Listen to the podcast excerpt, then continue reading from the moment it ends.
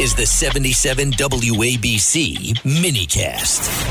And I'm Lou Dobbs. It's Sunday, and we're going to have a great conversation as we always do on Lou Dobbs Sunday. Thanks for being with us here today, sharing part of your your day with us.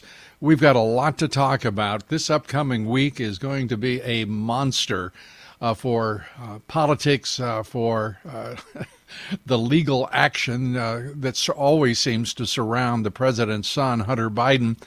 Uh, Biden, by the way, will be they'll be voting on contempt of Congress uh, this uh, this Wednesday, and meanwhile, the next day he has to be in Los Angeles to uh, begin the trial for uh, tax evasion.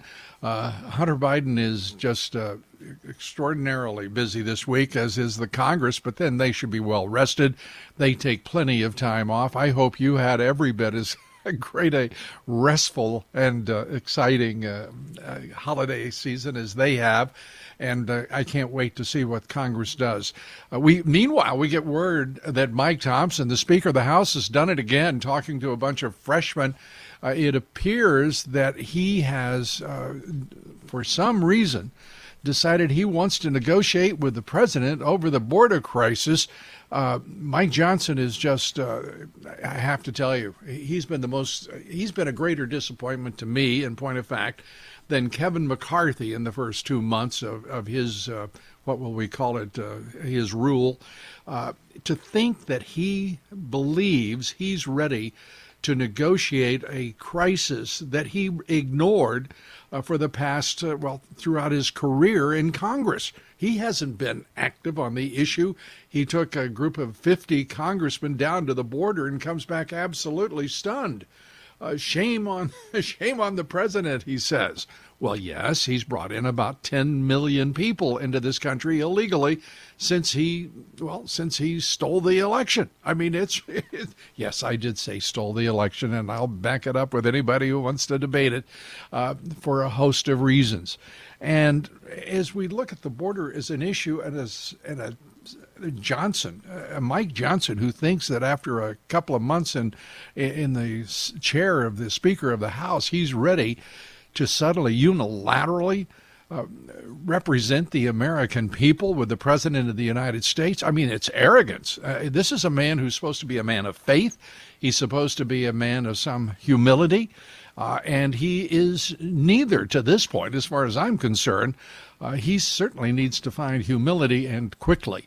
Uh, and we're going to talk about that. We're going to be talking about the fellow who's in that office, the man he wants to work with. And that man is falling apart before our very eyes, don't you think? There's every day there's more evidence of his early onset dementia, his impairment, his cognitive uh, impairment, whatever you wish to call it. The man is obviously in rapid decline mentally uh, and cannot find his way, whether he is uh, getting off of Marine One, getting onto Air Force One, walking up a, a, the steps to a stage, or coming off that stage.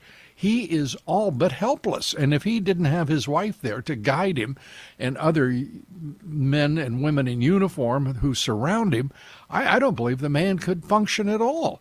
Uh, certainly not in the sense that he would know where to go, what to do, and uh, and how to get away from it. This speech that he gave in Valley Forge, I don't know if you heard it. My gosh, he, he this is supposed to be good old avuncular Uncle Joe.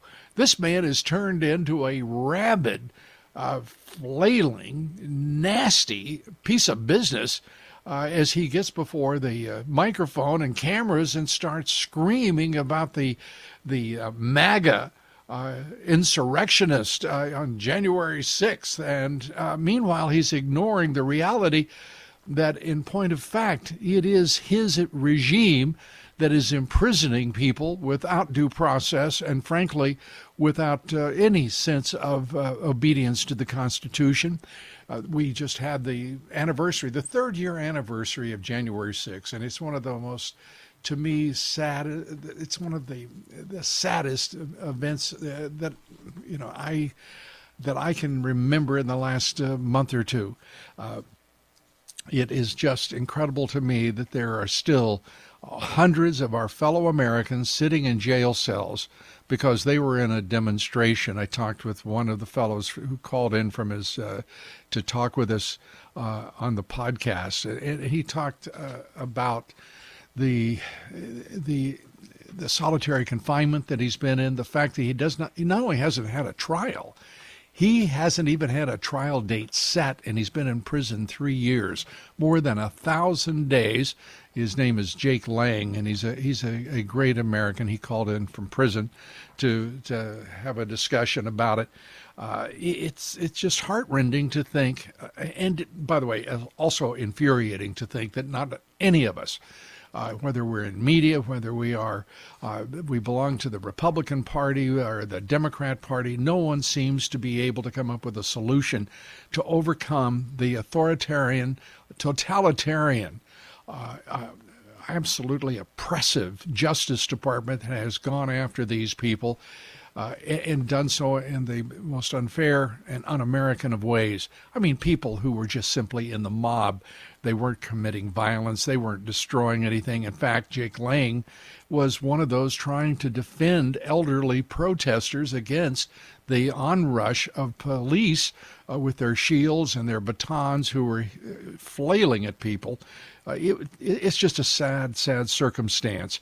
Uh, but we're going to we're going to try to uh, to look to the to the good uh, in all of this, and the good of it, I think, is that the American people now have awakened. They know what the Biden regime is. They know what authoritarianism is now. Whether they're talking about the hiring of 87,000 IRS agents or imprisoning hundreds, uh, more than a thousand of our fellow Americans in the D.C. gulag, whether it's a judiciary in the District of Columbia, the federal judiciary, that not only did the Department of Justice and the FBI overcharge uh, these uh, poor uh, Americans who are caught as prisoners of uh, this ideological warfare, but the the country is watching a judiciary that's every bit as corrupt as the DOJ or the FBI. And then we have Mike Pence for crying out loud. I, I don't know if you heard or read what he said, but it's it's a sad again a sad circumstance to, to to what he has become. Mike Pence today actually saying he was glad that the FBI and the DOJ had imprisoned 1,200 Americans for what they did on on the on the 6th of January, uh, 2021. I have to say to you, it is this man seems uh, modest. He seems almost meek at times, but now he seems like he has become a creature of uh, of ugly, ugly dimensions that I can't even fathom.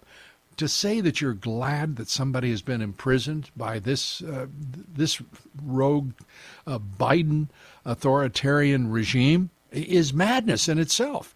And he knows what was happening. He knows that Bill Barr, the Attorney General uh, of uh, the United States, uh, knew that Joe Biden was lying through his teeth about the laptop being a Russian, a piece of Russian disinformation.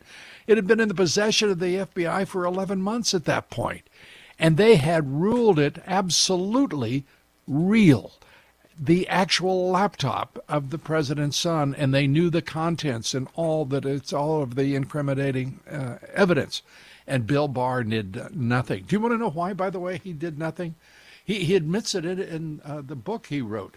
I think he said one darn thing or the other. It was the title, but uh, he said that he thought it would be interfering in the election if he were to point out that the vice president was lying about the laptop which contained all the incriminating evidence of the corruption of the Biden, uh, the Biden family. Isn't that stunning? And we know with uh, the polls that have been taken subsequently that that would have changed the outcome. That alone would have changed the outcome of the election. But to hear Bill Barr say that, uh, think about how ironic it is, how uh, maddening it is to think that he didn't want to interfere in the election when he interfered by doing nothing. He simply went to work for Joe Biden in that moment. And think about what real election interference is it is altering the outcome of an election. And look what is happening now. President Trump under indictment, four federal indictments for crying out loud. Forget about uh, Letitia James and her case that is absolutely monstrous uh, and unfair and baseless, and but nonetheless uh, being perpetuated by a corrupt uh, court system in this uh, in the state of New York. If if we see more states fall in line, as has uh, much of the eastern seaboard and the Northeast, uh, this is not going to be America anymore. This is, we are basically a totalitarian state in certain states, in certain jurisdictions within those states, uh, and certain jurisdictions even in red states where there is a a, a, a I, I don't know what to call it. It is a conspiracy of the left, the Marxist left, uh, to suppress this is Greg Kelly for Priority Gold. What does it mean to be America's precious metals dealer? It means that you're in touch with the hearts and minds of those who love this country, value our freedom, and want to protect the future. Priority Gold is that precious metals dealer. They've helped thousands of Americans back their retirement with solid gold and silver. Call Priority Gold at 888-506-6439. Receive free shipping, free storage, a free investment guide, and one of the best purchase experiences in the industry. Call now or go to prioritygold.com.